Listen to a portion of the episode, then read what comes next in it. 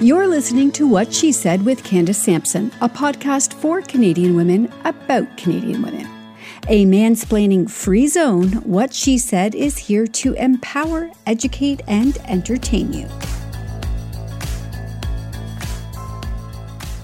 Divorce is hard, but separation, as I and many, many others have come to realize, can be harder. The physiological and psychological impact can be profound, even in the most amicable of separations. Throw in some conflict, though, and the devastation can be off the charts. In the coming years, we will no doubt see an escalation in high conflict separations as courts struggle to keep up with what is expected to be a tidal wave of divorce filings as the world opens up again. The cascading effect of all of this, of course, spills out into our society, and the consequences are almost immeasurable. My next guest is committed to helping. Sunnie McFadden Curtis spent over four years filming her documentary Broken Vows Stories of Separation that began with a simple question When a marriage ends, where do you begin? Well, for now, how about right here? If your marriage is coming to a close or if you're stuck in separation limbo, then this is a podcast you won't want to miss. Meet Sunnie McFadden Curtis. Sunnie, sunny, sunny. I don't even know where to begin with this podcast. I you sent me a link for your documentary, and I was um, engrossed with it, to say the least. So, you asked the question when a marriage ends, where do you begin? So, why don't I just open up the podcast there? Where do we begin? Well, um, there are multiple places where you can begin, but where I would begin, I believe, would be to find a really good therapist, pardon me, or counselor for both you and your children if there are children involved, and um, get the support and help that you need. Uh, also, you know, reach out to friends or family and let them know where you are and that and explain to them the type of support you need. Be very direct about the support that you need, whether it be that they just listen, they check in with you, you need the odd meal, um, take the kids for a day, a night, uh, 10 minutes, an hour, um, whatever it is that you need, uh, reach out to your supports and um, tell them specifically what it is that you need. And then um, perhaps if, if you're able to, you find yourself a good lawyer and, um, you know, make sure that it's somebody who is specializes in family law. I, I, agree with that point. By the by the way, uh, I've had many discussions in and around um, this topic, and it is surprising to me how many judges there are on the bench uh, uh, who are making decisions for family law who have actually no background in family law. Uh, but let's let's go to the documentary because this is interesting to me. So when I started to watch it, I I mean I I had an, a little bit of an expectation of what was coming. Uh, I was surprised to see you featured your story featured in your documentary. So was that what prompted you to to make this documentary? Was your story, and then you found these other women to participate? Most would think that that would be the reason why. But um, as it turns out, it, it isn't. Uh, it just was a hap- uh, you know situation where I was going through a separation um, midway through making this documentary, coincidentally enough.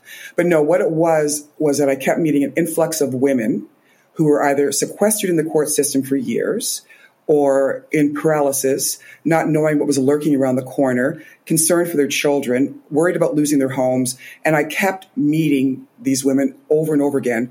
And being an advocate for women and children, um, I wanted to search out and find the answers to these questions for these women's women because they had no idea where to go for these answers, and um, which I found astonishing that they couldn't get the answers to the questions they had.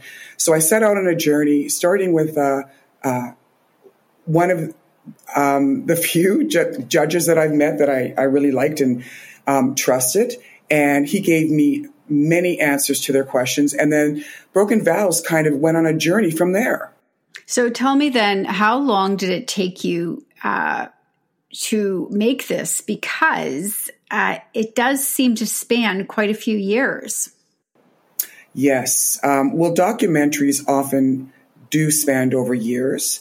And um, Broken Vows took me four and a half years. And then I put another year into putting together a uh, six volume digital resource that answers over 350 questions in uh, pertaining to separation.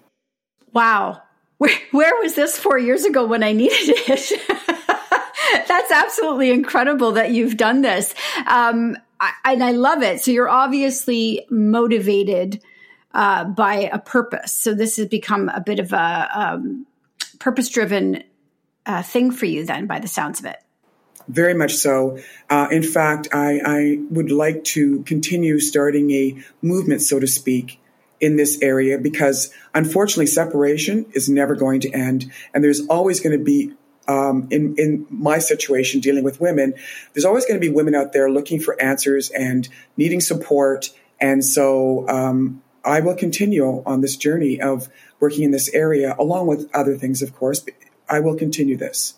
How did you find the women that you feature in this documentary? How did you find these women?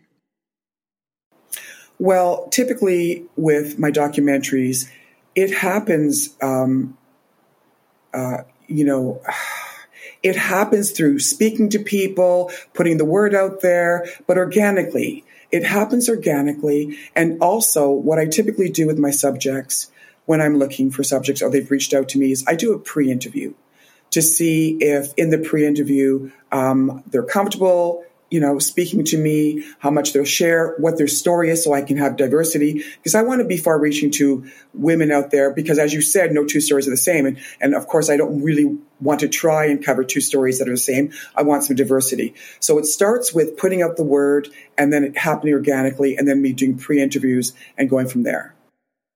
So let's talk about some of the people that you featured then. Uh, do you want to start with the with with each story, perhaps, and we could talk a little bit about uh, each each women you interviewed. Sure. Um, one of the women that I was in contact with the longest is Colette. You may remember Colette, who has a son, Cole, and um, she was what she thought in a very happy marriage, moving along with her life, and then all of a sudden um, she was blindsided by her husband, who um, according to her, was having affairs. And um, her son, Cole, has special needs. And he outright said that he wanted to have a child, a healthy child. And so um, there began the end of their marriage. Um, Colette being a very strong woman and, you know, has been Cole's advocate from day one. And he's thriving now. He's 19, but when I um, interviewed her, he was around 11 or 12. And then I have Yolanda, who um, was missing something in her marriage and did not want to live her life out with, you know, not being happy, you know, and she was very comfortable in terms of financially in her marriage. And, you know, from the outside, it looked like the perfect marriage, but for her, something was missing and she did not want to live her life out um, unhappy in her marriage. And then I have an amicable marriage um, which I wanted to sh- show that that can be done. And um, Louisa really loved her husband, but he wanted certain things in the marriage that she wasn't willing to sell herself short for and decided to leave the marriage. But even though that happened, it was amicable. And then I have Annie and um, her husband came out during their marriage. And, um, you know, just to name a few of the stories. So there you have, you know, four of the stories. And then, of course, my story. Um, and, you know, I think what I'll do is I'll save my story for when they watch the doc. Absolutely. I, and I, encourage anybody uh, to watch the documentary uh, who's going through this because, you know, one of the things I found when I was going through well, I'm still sort of in in it, but was I wasn't able to find solid information to help me. Uh, Google searches weren't really helping. Uh, I found Facebook groups were sort of, um, you know, just complaining centers. And so they weren't very helpful uh, to me. So it is good to know to be able to watch and see these stories that are so different from each other. Um, to see how other people are dealing with with it, um, but separation, as I have learned, can be a very um, dangerous time for women uh, in terms of you know the expectations of perhaps you know what you're responsible for still in the marriage which has come back to bite me. Uh, the implications on your physical well being, your mental well being. Uh, there's a lot to carry. Um, so when you were f- filming this, was there anything that surprised you that you didn't expect as you were was you know as you were conducting these interviews? Did anything come out and sort of shock you? Oh my gosh, that happened uh, repeatedly. And so not only did I do I have these these women's stories, the seven main uh, leads, but I also wanted to show the perspective of family members and friends and what they went through, what they experienced, and how they could be there for their family or friends. And um, all I can say, without giving too much away, uh, Colette's father, she spoke so highly of, of him time and time again that I really had to meet this man and speak to him to see if I could incorporate his story into the doc. And while interviewing him, in my in front of my very eyes, he revealed something to me that not his daughter didn't even know that he had been holding on to for 36 years. And um, it was shocking and um, quite the story. But through sharing that, um, he was able to let go finally after all that time, and um, it's it's pretty pretty shocking story. And then of course, you know, seeing the women in front of me um, through multiple uh, interviewing them multiple times, uh, I would see them physically releasing from what they had been holding on to. But yeah, so each of their stories has a compelling component to it. But I have to say, Joe Colette's father, uh, his documentary was also very revealing. Uh, sorry, his um, interview was very revealing.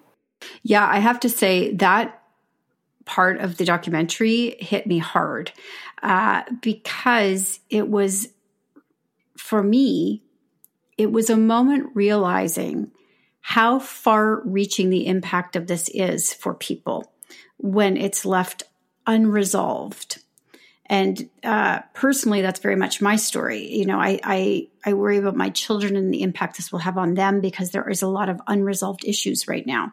Uh, so seeing that really did um, hit hard. So I hope people watch it for that to, even if it's just, you know, married, separated, divorced, doesn't matter. I mean, I think what we're lacking in this society is a general awareness of how this all works and the impact. And I keep saying that we're just churning out broken people from the family court systems who go on to hurt other people. And as a society, we have to look at this uh, more holistically.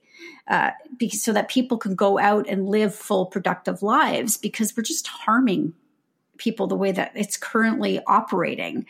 Um, so I was surprised to see his story and how far reaching that was for him personally. Um, one of the other interviews you did, there was a, I, I, and I can't remember her name right now, but I very specifically recall her being quite despondent uh, at her situation. You followed up with her a couple of years later, and she was working. She seemed brighter. She seemed happier uh, and I believe she was from the East Coast. Yes, Susan. Yeah. And so her story was powerful. Yes. Well, if you could possibly imagine, uh, or, or, or not, she's still dealing with the court system. So, how many years has it been for her then? Um, I believe it's been six years. And out of, pardon me, all my subjects, she's the only one that's uh, still in the court system. And um, right now, they're, he's trying to take her spousal away. And um, I had another subject, Krista, in the documentary, and she was sequestered in the court system for 13 years. The court system. That could literally be an entire documentary into itself. What are your thoughts on how we could reform the court system in Canada? Well, that that's a big question. But let me just t- dial it back and start um, with the simple things. Well, what in the whole scheme of things, the court system, there's many complicated things, but let's just go back to the beginning. And I believe that judges should study and know their case files. So don't go into a courtroom with uh, a woman or even a man and not know who's in front of you and be versed with their their case and their information. Because this is somebody's life and their children that we're dealing with. And um, so i think they should know the cases inside and out. And when you become a judge you you know that that's involved so yes it takes a lot of time and energy but that's part of your job because these are people's lives we're talking about and um, when speaking of a woman, because my documentary mainly pertains to women, don't allow the exes to keep bringing them into court off and on for years for frivolous things.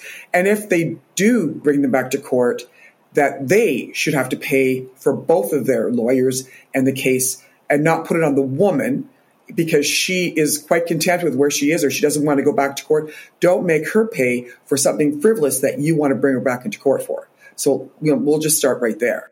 Yeah, I agree, and I think what the, what the courts have done essentially has turned uh, it into the divorcing into a bit of the wild west, um, because oh there's gosh. this unofficial playbook that is passed around because one person learns how to game the system and they pass it on to the next person who passes it on to the next person.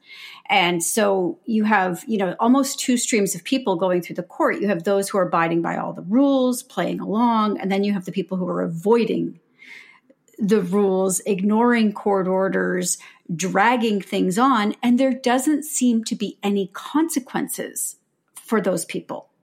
Right, which is why um, a few of us have to go into the court system and shake it up. I, I agree. I, I, my my concern is not my concern. My issue is where where do we start? You know, you say where do you start uh, after a marriage ends, uh, but where do you start with the court system? Uh, you know, it seems like everybody wants to pass the buck here. Uh, Fro is essentially useless in Ontario. That's the Family Responsibility Office.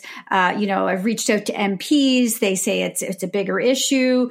Uh, you, so, how do we start to affect these changes? Because honestly, I I think there's a good case for a class action lawsuit against the Canadian government for how they are handling this. It's it's handled so poorly. Well, I'll tell you this: protesting and for lack of a better description, and I'm not saying that you are, uh, bad mouthing them or attacking them will not get you what you want. What you need to do is you have to initiate meetings. But when you go into those meetings, you and and, w- and with the right people, you have to go in with the right information. Go in with multiple letters and multiple stories, um, shortened versions, of course, because they just won't read them, and you know go to them with what you need and and start with the right people and um, starting there. And but but going out there and protesting and all those things will not make a change and will not make a difference but you've got to have you know these meetings and, and constant meetings and that show them you're not going away and but when you go into these meetings as i mentioned be prepared what is it that you want what is that you're looking for what what do you think needs to change how can I help you with this? Um, the court system will always say that they're, you know, stretch the max.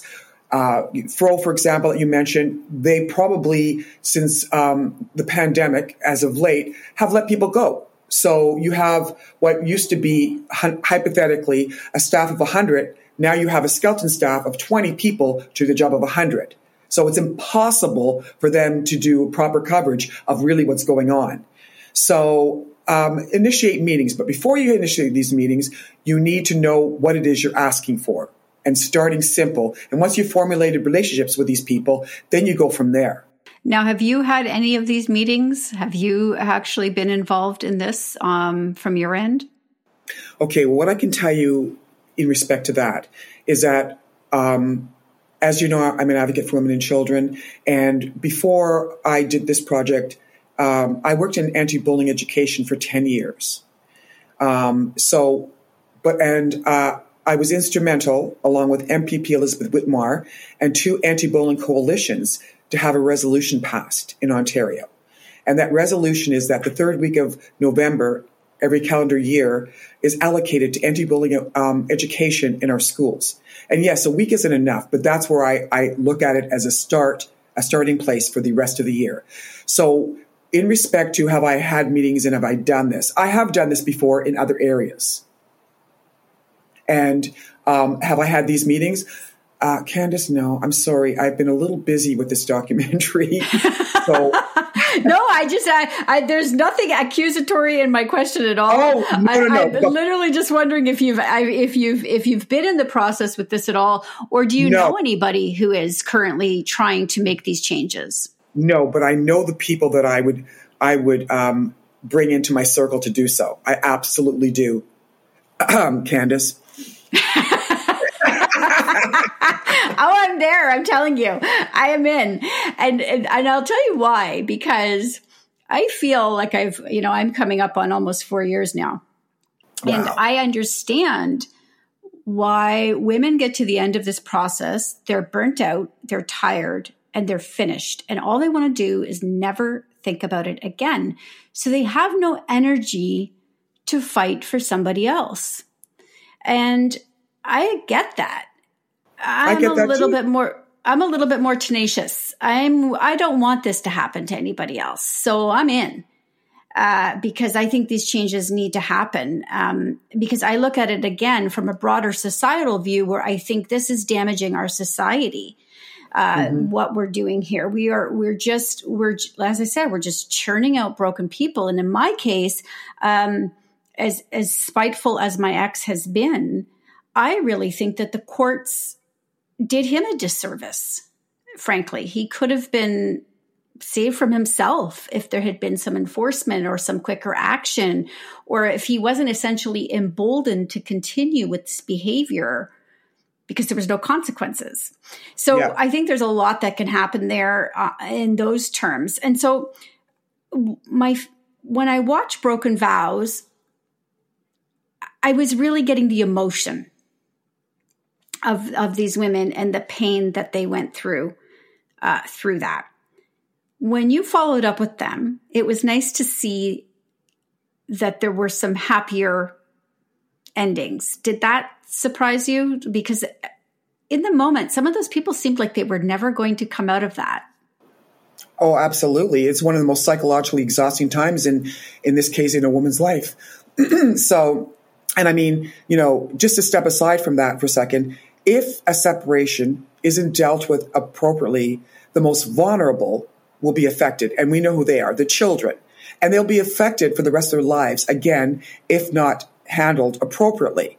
But in respect to these women, no, I wasn't surprised because Candace, and I want the, the listeners out there to know that you can walk through the darkness to the light and it will be difficult, but you can do it. Absolutely. But it, it you know, in respect to the children, and, and you, we have adult children of separation in the documentary, and they're very raw and vulnerable.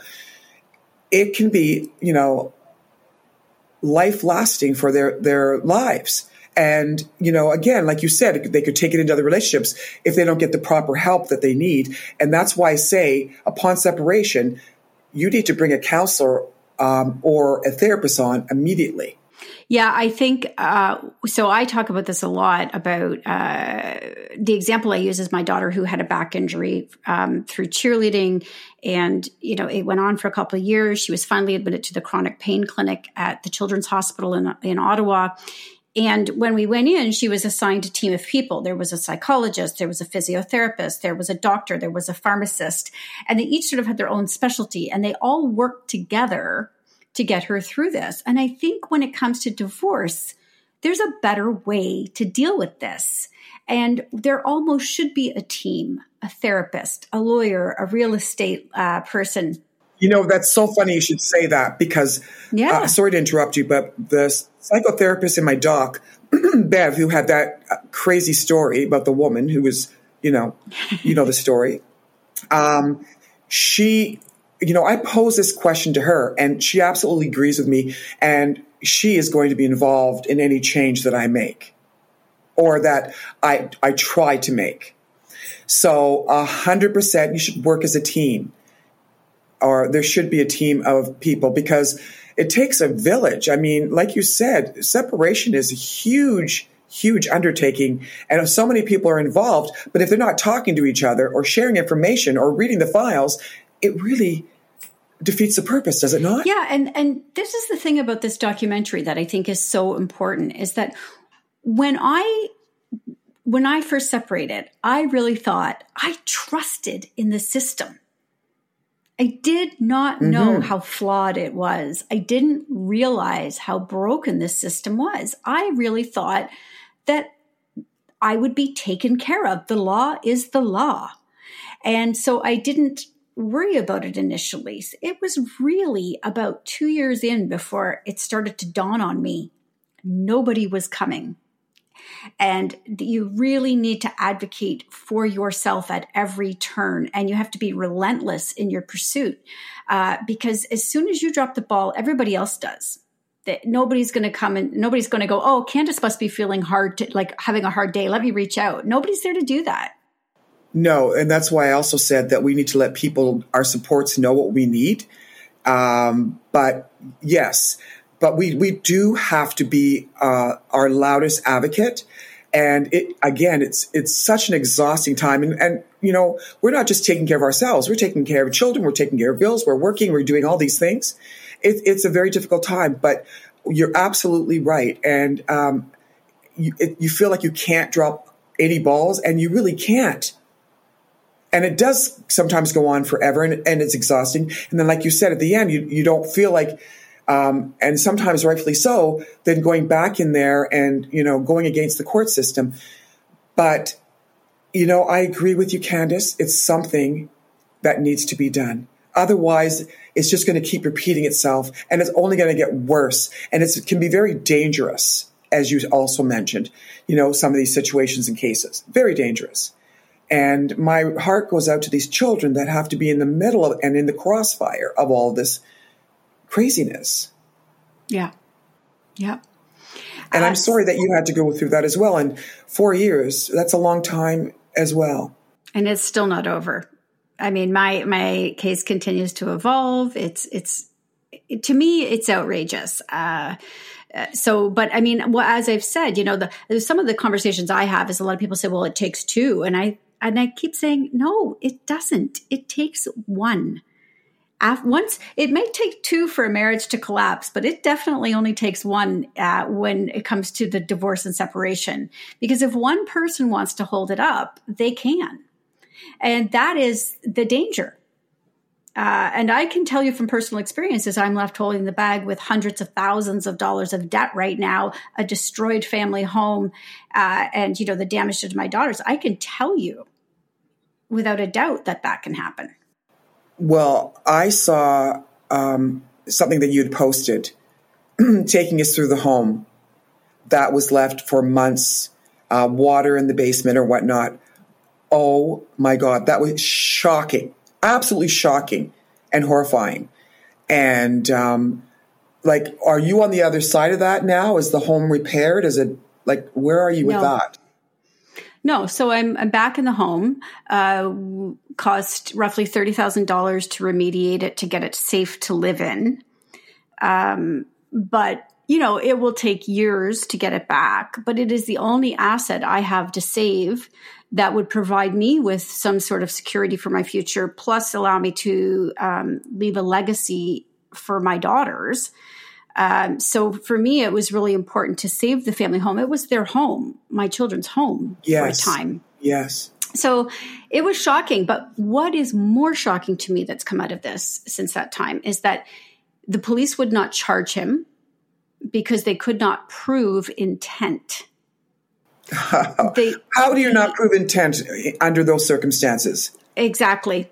exactly. So it's it's this is the this is how enraging this is.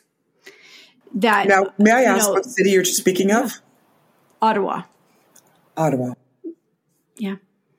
So it was uh it's these are the things that I'm running into constantly. For example, uh, you know, went back to the judge after the damage had been done to my home it took her quite a long time to get back to me, vesting other assets into my name to pay for the damage, to help pay for the damages, I should say. Mm-hmm. Uh, I have come since come to find out, um, you know, that if I want these assets, I am the one that needs to go collect them, creating a very confrontational situation for me with somebody who has refused to participate in the process for four years.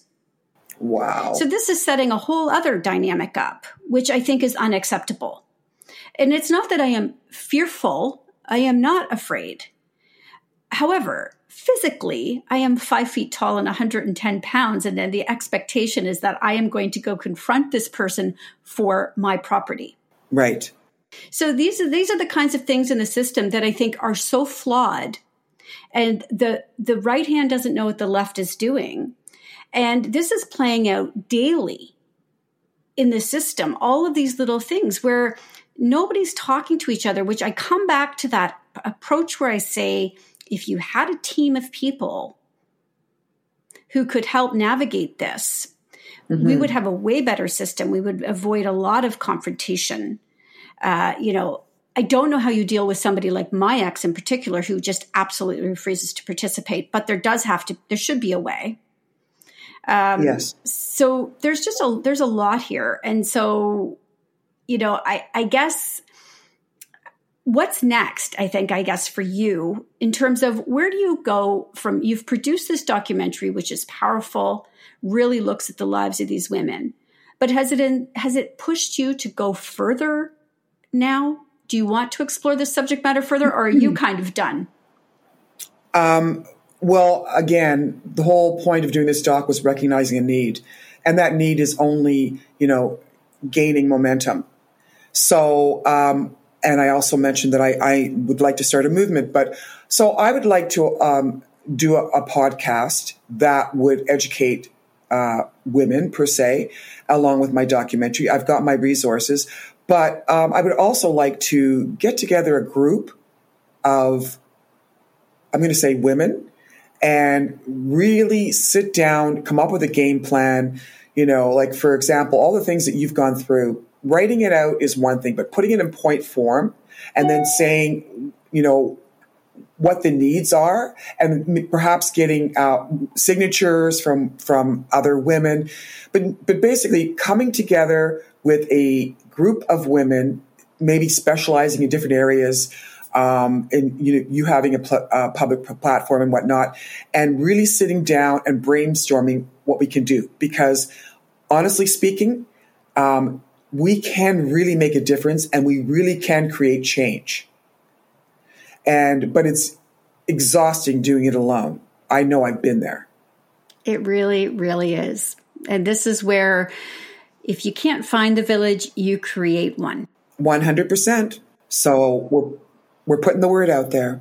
So I just want to go back to the documentary for a second. You have received so many awards for this documentary. So I'm going to give you a moment to just please gloat and share the number of awards you've received for this documentary. Thank you, Candace. Very nice of you to say. Um, yeah, so I, uh, part of my strategy once completing the documentary was to submit it to film festivals and um, try to try to gain uh, momentum and get the word out there. Because the number one thing for me with this documentary was to for it to be far reaching and to help people.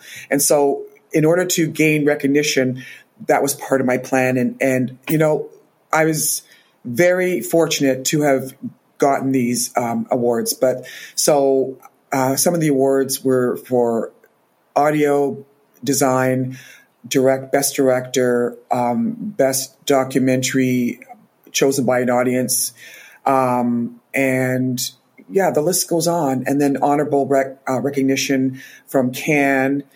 Um, but really, what that meant to me, Candace, was that it was going to get me to my end game. It was going to get recognition so that I could then have conversations with people like you and get the word out there and help people.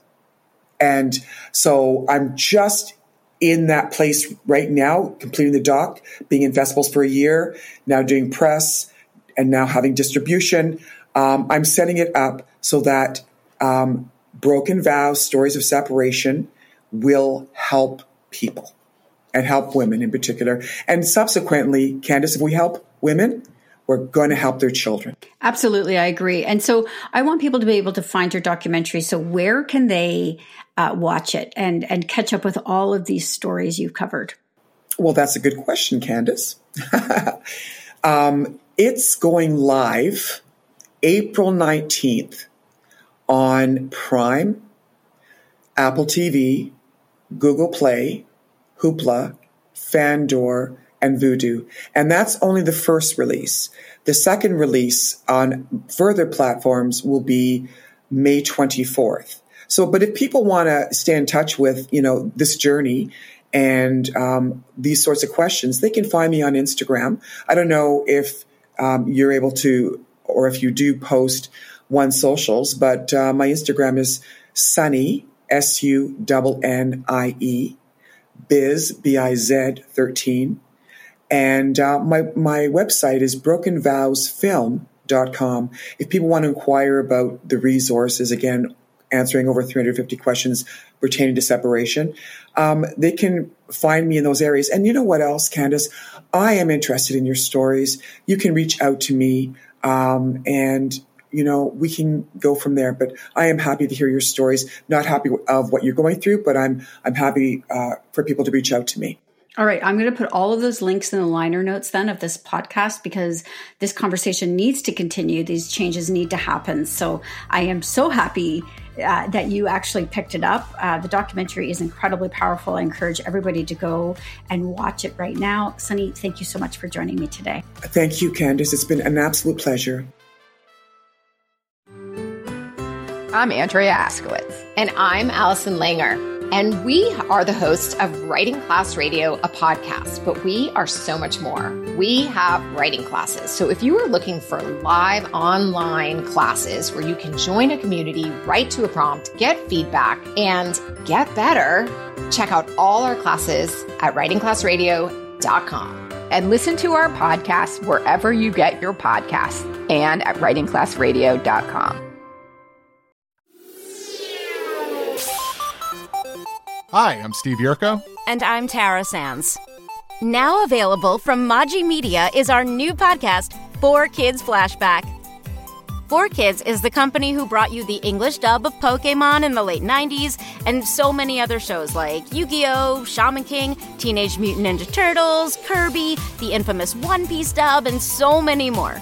We'll be talking to the people who worked at 4Kids actors, directors, writers, editors, producers, engineers. You get the point. And hopefully get the answers to questions both you and I have about the company. I actually worked there as a voice actor on some of the shows. And I was a kid watching the shows and remember way more than Tara does. And thank God for that. Steve is actually a professional storyboard artist, which gives some really unique insights into anime and animation. Subscribe today wherever you get your podcasts. That's the number four Kids Flashback. Another Sound Off Media Company podcast.